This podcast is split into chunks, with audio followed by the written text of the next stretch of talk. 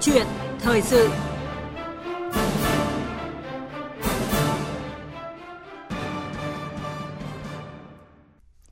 Thưa quý vị và các bạn, Ngày 6 tháng 8 vừa qua, 748 mét giải phân cách đã được Sở Giao thông Vận tải Hà Nội dựng lên để phục vụ công tác tổ chức lại giao thông tuyến đường Nguyễn Trãi. Thời gian phân luồng giao thông thí điểm từ ngày 6 tháng 8 đến ngày 6 tháng 9.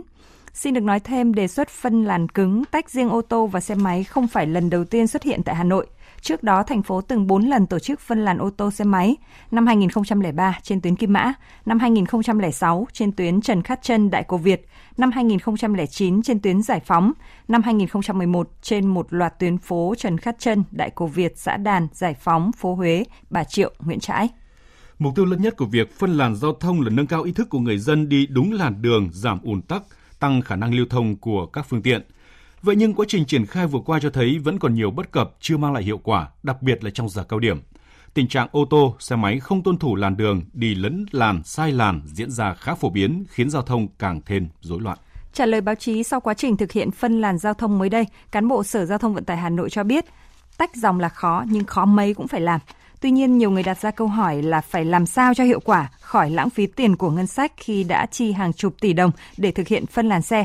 Đây cũng là nội dung chúng tôi bàn luận trong câu chuyện thời sự hôm nay với sự tham gia của khách mời là ông Khương Kim Tạo, chuyên gia về lĩnh vực giao thông vận tải. Xin mời quý vị cùng nghe và đóng góp ý kiến hoặc là đặt câu hỏi qua số điện thoại của chúng tôi là 0243 934 1040 và 02435 563 563. Bây giờ thì à, xin mời biên tập viên Hà Nho bắt đầu cuộc trao đổi. Vâng ạ, cảm ơn à, biên tập viên à, Uông Huyền và Đức Hưng. Và trước tiên ạ, xin được cảm ơn ông Khương Kim Tạo đã tham gia trong chương trình câu chuyện thời sự hôm nay của Đài Tiếng nói vâng, Việt Nam. Chào biên tập viên Hà Nho. Vâng ạ. À, câu hỏi đầu tiên ạ, trên phương diện là người tham gia giao thông thì ông có suy nghĩ như thế nào về giải pháp phân làn giao thông mà Hà Nội đã và đang triển khai ạ? Ở góc độ là người đóng vai như là một người tham thông thì tôi nghĩ rằng là ờ, qua tìm hiểu thì thấy rằng là nếu mà là người tôi lái ô tô. Thì tôi suy nghĩ khác khi mà tôi lại đi bằng mô tô xe gắn máy. Dạ. Thế một cái tuyến đường ờ, có 5 làn. Thì bây giờ thì ô tô thì ít. Ô tô chúng ta chiếm độ 25% cái lượng như thế thôi. Cái lượng so với số người tham gia giao thông. Thế trong đó thì xe mô tô xe gắn máy thì 75% thế 75% người ta đi mà lại phân cho người ta có hai làn còn cộng với xe buýt, cộng với các cái xe thô sơ nữa. Thế trong cái đó ô tô thì lại đi chạy ba, bốn làn. Thế thì cái đấy có cái gì đấy nó cũng không được ờ, công bằng cho cái người ờ, điều khiển xe mô tô xe gắn máy đấy, thì tôi nghĩ rằng cái này chúng ta cũng nên cân nhắc ở cái chỗ khía cạnh như thế. Và như vậy thì xét đến cùng chúng ta tổ chức phân làn mà nếu mà không hợp lý không đủ các điều kiện để tổ chức phân làn liên quan đến hạ tầng liên quan đến nhiều khía cạnh khác mà chúng ta tổ chức phân làn thì có thể là nếu người đi xe máy tôi đóng vai người xe máy sẽ cảm thấy rằng khó khăn vâng ạ. trong vấn đề mà đến nút rồi phải muốn rẽ trái muốn rẽ phải thì rất là khó cho mấy người tham gia thông và rất dễ bị vi phạm những cái quy định trong vấn đề tổ chức phân làn. Vâng ạ. À, theo ông thì nguyên nhân nào khiến cái việc phân làn chưa mang lại hiệu quả như mong muốn trong thực tế như vậy ạ? Có thể nếu nói là nguyên nhân ý thì à, nó có nhiều nguyên nhân nhưng mà nguyên nhân chính là chúng ta à, chưa có đủ cái điều kiện để tổ chức phân làn. Những cái điều kiện để tôi phân làn cơ bản nhất ý, là cái bề mặt đường. Thì bề mặt đường thì chúng ta thế là năm, sáu làn thế là được rồi, rộng rồi. Thế nhưng mà còn khoảng cách giữa các nút giao thông không được gần nhau quá. Bởi vì khi các nút đến nút giao thông thì có người người ta đi xe máy, người ta đang đi bên tay phải. Người ta này muốn rẽ sang trái thì rõ ràng là phải cắt đầu ô tô. Đấy. Thế thì ờ, nếu mà để, cứ để cho hết làn để bắt đầu mới rẽ thì người ta rẽ khi nào? Và tổ chức cái các cái dòng ờ, xe để cho người ta rẽ trái như thế nào. Đấy và bây giờ còn nếu mà uh, không cho người ta rẽ thì khi đó là là là, là, là gây ra tai nạn vì người ta sẽ rẽ đấy thì tôi nghĩ rằng là cái mấu chốt là khi tổ chức phân làn đặc điểm của phân làn ấy là khoảng cách độ tầm 200 mét hoặc 150 mét ở gần đến nút ý, thì mình phải cho các cái dòng xe trộn dòng trộn dòng tức là lúc bây giờ phải biến cái dòng xe phân làn thành dòng xe hỗn hợp. Tức là những cái ô tô mà muốn rẽ phải thì cũng trộn sang cái dòng xe máy. Và ngược lại cái ô, xe máy đang chạy bên phải ấy, thì cũng trộn sang dòng ô tô bên tay trái để người ta chuẩn bị thực hiện cái việc người ta rẽ rẽ đường của người ta. Và như vậy thì thông thường là gần nút ý, tầm 150 mét là chúng ta không phân làn nữa. Dạ. và để cho giao thông hỗn hợp tự do để coi như chúng ta gọi là đấy gọi là đoạn trộn dòng trộn dòng. Và như vậy thì sau khi mà người ta trộn dòng xong thì khi sang qua nút ý, thì lại phải có giai đoạn tách dòng. Bởi vì đang hỗn hợp thì chúng ta lại phải tách dòng ra. Đấy như vậy là trong một cái đoạn đường mà chúng ta phải thực hiện hai công việc. Một là công việc tách dòng và hai là công việc trộn dòng. Hai công việc chính. Và mỗi công việc đầu tầm 150 mét. Và như vậy nếu như cung đường chúng ta quá ngắn thì nguyên chỉ có mỗi trộn dòng và tách dòng đã hết đoạn đường rồi. Có nghĩa Chà, chỉ độc thấy trộn dòng với tách dòng thôi. Và như vậy chúng ta đang biến một cái giao thông ổn định, bình thường thành một giao thông hỗn loạn. Bởi vì người ta phải tách dòng và trộn dòng, lộn xộn quá. Cho nên cái này chỉ áp dụng trong cái cung đường mà nó có độ dài rất lớn. Đặc biệt là những cái đường như là đường quốc lộ hay một số những cái đường ờ, chạy đường xa xa mà không có nút giao thông mà thỉnh thoảng mới có đoạn nút giao thông và đến nút giao thông thì chúng ta phải nghiên cứu để tổ chức cái vấn đề trộn dòng để cho tách dòng cho các phương tiện đi lại. Trong thực tế thì ờ, thành phố Hà Nội đã nhiều lần tổ chức thí điểm phân làn như vậy thì nhưng mà những cái bất cập ấy, như, như ông vừa phân tích ấy, thì tại sao vẫn diễn ra? Tôi nghĩ rằng là cái chúng ta phải nói rất là đánh giá rất cao về quyết tâm của ngành giao thông của Hà Nội là tìm các cái giải pháp để có thể là hỗ trợ cho cái công tác giảm ùn tắc giao thông của thành phố mà đang rất nhiều cái bức xúc. À, tuy nhiên rằng là nó có một gì đấy mà chúng ta vẫn còn có những cái chưa nghiên cứu được cái đầy đủ và sâu sắc. Đấy. Và như vậy thì tất nhiên là cái mong muốn thì như thế nhưng nếu mà chúng ta không nghiên cứu sâu sắc ra thì cái việc triển khai có thể nói rằng là à, nhãn tiền chúng ta trông thấy bất cập ngay. Vâng ạ. Đấy. nghiên cứu đầy đủ và sâu sắc. À, trước khi à, tiếp tục bàn về nội dung này thì à, mời ông Khương Kim Tạo cũng như là quý vị thính giả nghe một phóng sự ngắn phóng viên chúng tôi vừa thực hiện tại tuyến đường Nguyễn Trãi sau khi mà Sở Giao thông Vận tải Hà Nội triển khai phân luồng giao thông tại đây.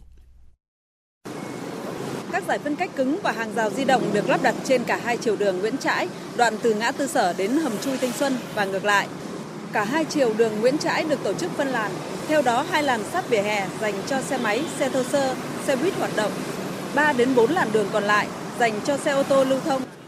Việc thành phố tìm giải pháp để giảm ùn tắc giao thông và thí điểm lắp giải phân cách phân luồng giao thông ở tuyến đường Nguyễn Trãi được cho là một trong những tuyến tắc nhất thủ đô được người dân đồng tình ủng hộ. Tuy nhiên, theo nhiều người, biện pháp này chỉ hữu ích trong giảm va chạm, tai nạn giao thông. Mà bình thường xe ô tô với cả xe máy đi lộn xộn lắm. Thường thì ô tô nó sẽ đi thành 6 làn, còn xe máy toàn phải lên vào giữa. Tách này ra có khi là có khả khả, khả dĩ hơn. Có thể là bất tắc nhưng mà cái khả dĩ hơn. Những người gắn bó với hành trình hàng ngày lưu thông trên đường Nguyễn Trãi cho biết, mặc dù đây là đường lớn, tới hơn 10 làn xe, nhưng tình trạng tắc đường vẫn liên tiếp xảy ra từ thứ hai đến thứ sáu trong các khung giờ cao điểm từ nhiều năm nay. Các xe chỉ nhích từng cm, làm tốn rất nhiều thời gian chờ đợi. Đường chỉ thông thoáng trong ngày nghỉ cuối tuần. Việc giảm ùn tắc giao thông bằng rào chắn như hiện nay không thể là giải pháp căn cơ khi mật độ phương tiện tham gia giao thông tại Hà Nội quá đông đúc và chủ yếu vẫn là phương tiện cá nhân. cái đường này khi đã không để làn ý, thì nó vẫn tắc rồi mà bây giờ càng để làn này thì càng tắc tại vì là cái số lượng người tham gia ở giao thông cái đường này rất đông ở đây lại có mấy cái trường học nữa Hôm nay thì chả biết được đến thứ hai giao thông nó vẫn cứ lộn xộn là vì thực ra những cái chỗ giao cắt nó không hợp lý. Mà phân giải như thế này cũng không ăn thua. Chưa thể hiểu được là vì bây giờ người lượng người đi nó cũng vắng. Vâng ạ, à, thưa ông Khương Kim Tạo có thể thấy là vẫn rất nhiều ý kiến trái chiều về giải pháp phân làn giao thông hiện nay. Có ý kiến cho rằng là phân làn bằng giải phân cách cứng thì chỉ khi đường đủ rộng, còn với tình trạng hiện nay của các cái tuyến phố nội đô Hà Nội thì phân làn bằng giải phân cách cứng sẽ là gây ùn tắc và mất tính linh hoạt của giao thông, đặc biệt là khi có cái va chạm hoặc là tai nạn. À, vậy thì ông nghĩ sao về ý kiến này? Dạ, Tôi rất là đồng tình và chia sẻ với ý kiến đó và tôi cho rằng ý kiến đó là rất là chuẩn xác và khoa học. À, về nguyên tắc mà nói thì à, chúng ta tổ chức phân làn ấy mục tiêu để tách các cái dòng xe ô tô ra mà dòng xe ô tô mà đi lẫn với mô tô xe gắn máy chẳng may va chạm thì mô tô xe gắn máy rất là chịu thiệt thòi và tai nạn giao thông rất là dễ dễ nghiêm trọng. Dạ. Nhưng để cái dòng xe ô tô chạy riêng ấy thì khi đó nếu có va chạm thì khi đó là người tài xế vẫn có được đảm, đảm bảo ờ, vấn đề an toàn. Chúng ta phải tách bạch rõ như thế. Và như vậy như là một số ờ, nhân dân đã có ý kiến ý, thì cái việc tổ chức phân làn này ý, mục tiêu chính là gì? Mục tiêu chính là giải quyết vấn đề an toàn giao thông. Chứ không phải giải quyết được vấn đề ủn tắc giao thông nhiều. Nếu chúng ta uh, chẳng hạn như là phân làn như thế thì vấn đề sẽ khả năng mà đảm bảo an toàn cho người đi đường tốt hơn bởi vì tách bạch được các cái dòng xe cỡ lớn và dòng xe cỡ bé chứ cỡ nhỏ ra. Đấy. Thế còn ờ, nếu chúng ta mà tổ chức phân làn nó chỉ có hiệu quả trong vấn đề ủn tắc giao thông một chút là khi đã tổ chức phân làn dòng ô tô riêng ra thì cho cái dòng ô tô được chạy tốc độ cao hơn. Nhưng mà thực tế trong thành phố Hà Nội chúng ta chạy làm sao được tốc độ nhanh? Không có cơ hội. Đấy. Và tốc độ rất là chậm và trong điều kiện tốc độ chậm như thế thì chúng ta nếu như về nguyên tắc để mà giải quyết năng lực thông hành của hệ thống ấy, thì chúng ta phải giao thông hỗn hợp để chúng ta có thể điền đầy vào tất cả những cái vị trí có thể chúng ta có thể hình dung như là một cái dòng nước dạ. mà chúng ta mà chuyển nước đi nhiều thì nếu mà cái nước đó mà càng dày đặc bao nhiêu chúng ta càng nén vào thì khi đó khi là khi đó chúng ta chuyên trở càng nhiều còn nếu mà chúng ta để lơ thưa đấy, thì khi đó là sẽ trở ít hơn. Và như vậy rõ ràng là cái gọi là giao thông điền đầy, nó có một cái nhược điểm là nó lộn xộn. Nhưng mà đứng về khi chuyển động với tốc độ thấp thì năng lực thông hành của nó là cao nhất. Chắc chắn là cao nhất. Và như vậy thì rất nhiều người kêu bảo tại sao phân làn thì ùn tắc giao thông tăng lên. Đương nhiên là sẽ tăng lên. Và chúng ta làm thêm các cái rào cản cản trở cả đi lại, không mất cái tính linh hoạt của giao thông, rồi là mất cả diện tích trên đường nhẽ ra người ta còn thêm mấy xe nữa đi bây giờ lại cũng làm cái rào thì người ta không đi được nữa. Và nhiều yếu tố khác thì tôi nghĩ rằng là à, muốn hay không muốn ý, thì chúng ta mục tiêu chúng ta phải phân tích rõ là để làm gì và cách làm như thế nào. Còn nếu mà cái khoảng cách giữa các nút mà nó ngắn ấy đấy mà mà chúng ta tạo ra phân làn thì tôi nghĩ rằng là cái mục tiêu đạt được sẽ là vô cùng là hạn chế. Vâng, trong trường hợp này thì ờ, với tư cách là một chuyên gia giao thông thì ông ờ, vừa phân tích rằng là cái việc phân làn hiện nay thì mới đảm bảo cái độ an toàn nhưng cái chưa giải quyết được bài toán ùn tắc. Trong trường hợp này thì ý kiến cá nhân ông như thế nào về cái giải pháp để vừa cân đối được cái việc là đảm bảo an toàn giao thông lại giảm ùn tắc? Dạ, tôi nghĩ rằng là cái mục tiêu chính mà chúng ta muốn đạt được thì chúng ta phải phát triển hạ tầng và điều chỉnh hạ tầng. Dạ phát triển hạ tầng, tức là chúng ta phải làm hạ tầng mới cho các phương tiện giao thông đi, làm con đường mới hoặc cho các cái ô tô phương tiện công cộng đi. Phương tiện công cộng chúng ta bây giờ là chưa có một cái gì ngoài cái đường sắt trên cao, là cái đường riêng của giao thông công cộng. Còn lại là xe ô tô buýt, có cái đường nào là phải thông riêng đâu, toàn là cái đường của thông thường bắt đầu chúng ta vạch sơn là chúng ta quy định đấy là cho xe buýt. Thậm chí cái một số cái chỗ đỗ của xe buýt, chúng ta còn chưa bố trí được, lõm vào mà vẫn phải đỗ chành anh ở giữa đường, gây cản trở giao thông. Thì rõ ràng là cái đấy là chúng ta cần phải nghiên cứu. Đấy. Thế còn cái thứ hai là về liên quan đến ờ, tổ chức giao thông, thì chúng ta nên hoàn thiện để công tác tổ chức giao thông. Có thể nghiên cứu ờ, hỗ trợ cho vấn đề sử dụng các cái công nghệ mới để chúng ta tạo ra vấn đề tổ chức giao thông nó hợp lý hơn. Đấy. Thế còn nhiều người cũng cứ nói rằng là do ý thức người dân làm lộn xộn, nhưng tôi cho rằng cái ý thức người dân Việt Nam là tuyệt vời chúng ta cứ chê thế thôi. Chứ còn người Việt Nam này luôn luôn nghe theo tiếng gọi của đảng, nghe theo cái chỉ đạo của chính phủ. Cái thời gian chúng ta chống dịch covid, nghe răm rắp, không có chuyện gì cả. Chẳng qua ra là có những một số vấn đề mà chúng ta tổ chức giao thông còn chưa hợp lý, thì dân lại cứ hay đi có những cái vi phạm. Còn về nguyên tắc tổ chức giao thông là chúng ta phải tạo điều kiện cho người dân đi lại dễ dàng, tạo điều kiện cho người ta không vi phạm cơ, chứ không phải là đánh đố đấy ờ, tôi nói là đấy là cái ý kiến của tôi là như thế À, cảm ơn à, ông Khương Kim Tạo vừa với những cái phân tích cái quan điểm vừa rồi. À, thưa ông thì với giao thông đô thị tại Hà Nội hiện nay thì ông có cũng vừa nêu quan điểm là ý thức của người tham gia giao thông thì khá là tốt. Tuy nhiên thì trong cái kết quả triển khai phân làn giao thông của Hà Nội thì ông nhận định là ý thức của người tham gia giao thông thì sẽ quyết định bao nhiêu phần trăm cái kết quả triển khai phân làn lần này? Nếu mà nói tính ra phần trăm rất khó, tôi nghĩ rằng là ý thức người tham gia thông không không phải là vấn đề quyết định gì cả. Vấn đề quyết định nhất là chúng ta nghiên cứu cái điều kiện tổ chức giao thông hợp lý, có tổ chức phân làn được hay không. Và nếu đủ điều kiện tổ chức phân làn thì chúng ta tiến hành phân làn. Còn người tham gia thông Hà Nội chúng ta chỉ cần giáo dục ít hôm là tốt không vấn đề gì cả. Vâng. chúng ta không nên lăn tăn về bảo là quyết định là do ý thức này có nâng cao lên. Nhiều người cứ đổ hết cho ý thức người dân là vi phạm và dẫn đến ùn tắc dẫn đến các cái vấn đề tai nạn giao thông. Nhưng mà rõ ràng là quản lý vẫn là mấu chốt quan điểm của ông Khương Kim Tạm khá rõ ràng ạ. À, ý thức chấp hành của người giao thông à, bây giờ thì tốt hơn rất nhiều. À, tuy nhiên thì hạ tầng chưa đáp ứng đủ cái à, giao thông nội đô à, dẫn đến cái trường hợp ùn tắc như thời gian vừa qua. Thế thì theo ông là với cái lần thí điểm này thì cái mức độ thành công của cái việc phân làn như thế nào? Nhà tôi không dám nhận định về vấn đề cái mức độ phân làn. Thế nhưng mà có thể nói rằng là qua nhiều đợt chúng ta phân làn ấy thì à, có, nó có có những bất cập và chúng ta phải dừng lại. Nói thất bại thì không đúng, nhưng mà nói chúng ta phải tạm dừng lại. Và đến bây giờ chúng ta tiếp tục triển khai cái công tác phân làn.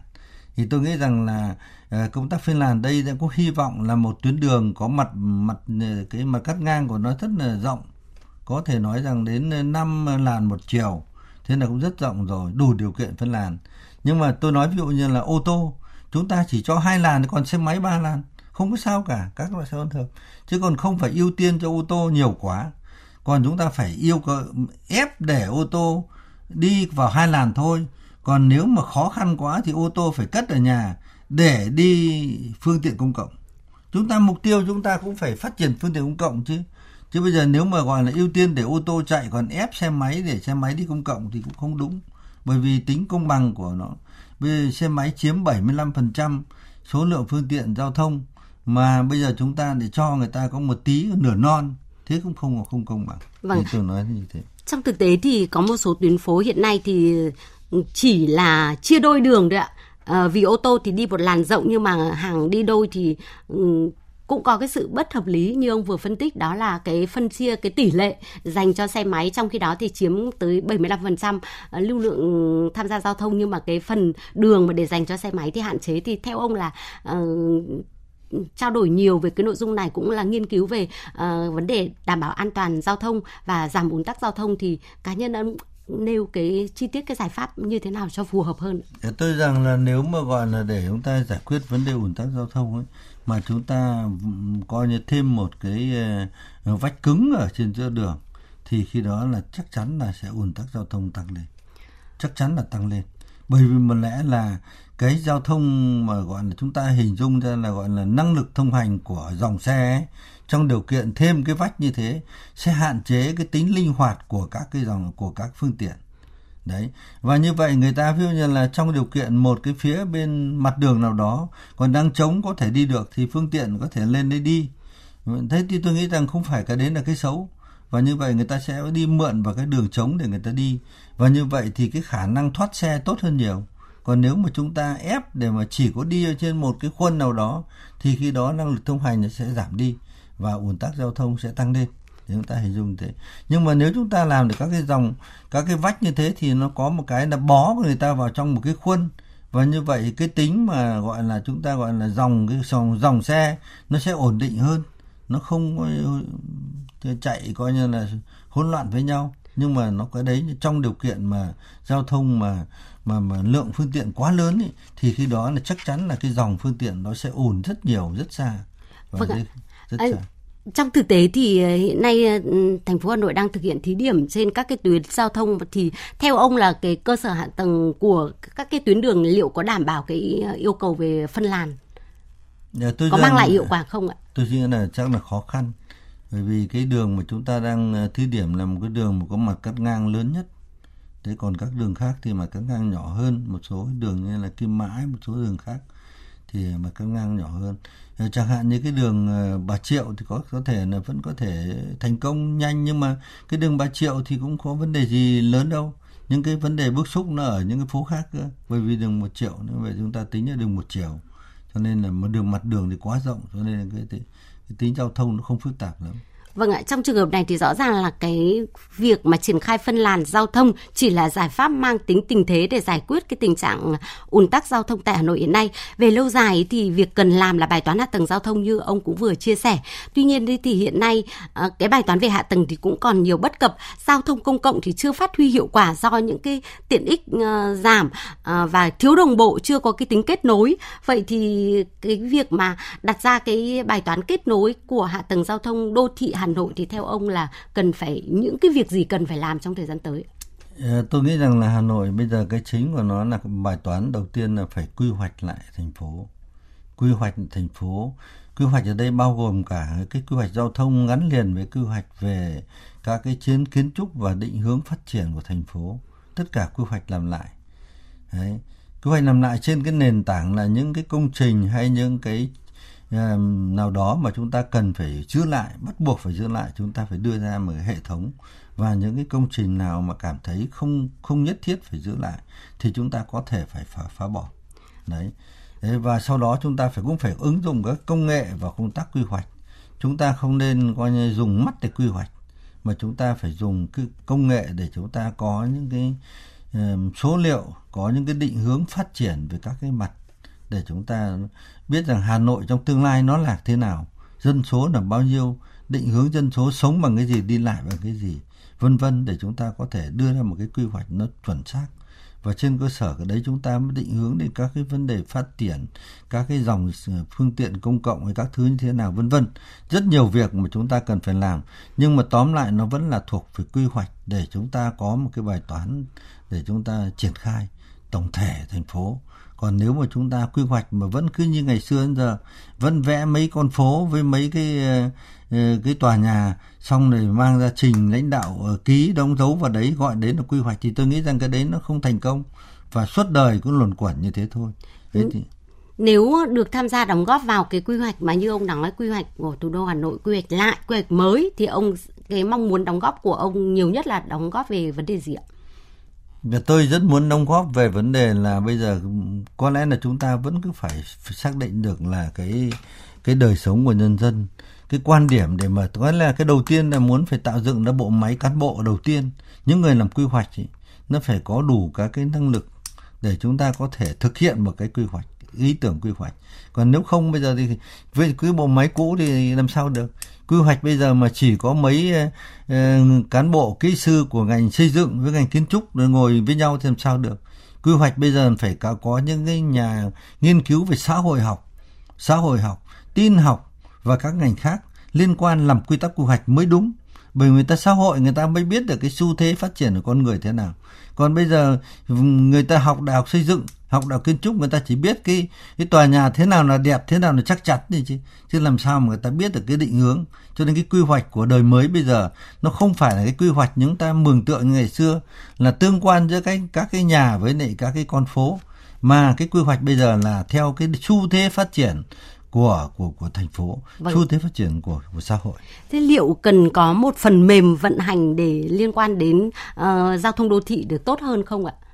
Tôi nghĩ rằng là bây giờ trong cái kỷ nguyên 4.0 này, kỷ nguyên về kỹ thuật số này thì cái việc mà chúng ta ứng dụng cái công nghệ vào cái công tác mà điều hành giao thông là cái đấy là chúng ta nhã đã cũng phải làm từ lâu rồi.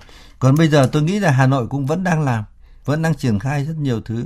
Nhưng mà chúng ta nên phải có những cái tập trung để đột phá để có thể giải quyết được tất cả những cái vấn đề mà hiện nay còn đang bức xúc vâng. mà mà cái tư duy chúng ta còn đang có thể nhiều cái vẫn còn đang cổ điển. Hy vọng là có nhiều những cái nội dung đổi mới đặc biệt là áp dụng khoa học công nghệ trong cái vận hành à, giao cái thông. chúng ta phải áp dụng à, và mà... và hy vọng là những cái thông tin này thì à, có thể là tiếp tục à, bàn về các cái giải pháp để đảm bảo an toàn và giảm ủn tắc giao thông thì à, được Hà Nội à, tiếp tục thực hiện. À, cảm ơn ông về cuộc trao đổi này ạ. À, và thưa quý vị và các bạn có thể thấy là việc thực hiện phân luồng phương tiện với giải phân làn cưỡng bức sẽ mang lại hiệu quả nếu các phương tiện tham gia giao thông chấp hành à, nghiêm quy định. À, do đó thì trong thực tế cần phải đẩy mạnh tuyên truyền đến nâng cao ý thức, tự giác của người dân tham gia giao thông hơn nữa trong việc à, chấp hành luật giao thông đường bộ. Tuy nhiên thì điều quan trọng nhất là phải đẩy nhanh tiến độ phát triển hạ tầng giao thông và phương tiện giao thông công cộng nhằm hạn chế phương tiện giao thông cá nhân. Khi đó thì việc áp dụng phân làn, phương tiện sẽ đạt được hiệu quả cao bởi có đủ các điều kiện về hạ tầng đáp ứng được yêu cầu tham gia giao thông của người dân và tránh được những xung đột xảy ra. Tới đây thì thời gian dành cho câu chuyện thời sự cũng kết thúc. Một lần nữa xin à, cảm ơn à, tiến sĩ Khương Kim Tạo, chuyên gia về lĩnh vực giao thông vận tải với cuộc à, trao đổi vừa rồi. Cảm ơn quý vị và các bạn đã chú ý lắng nghe.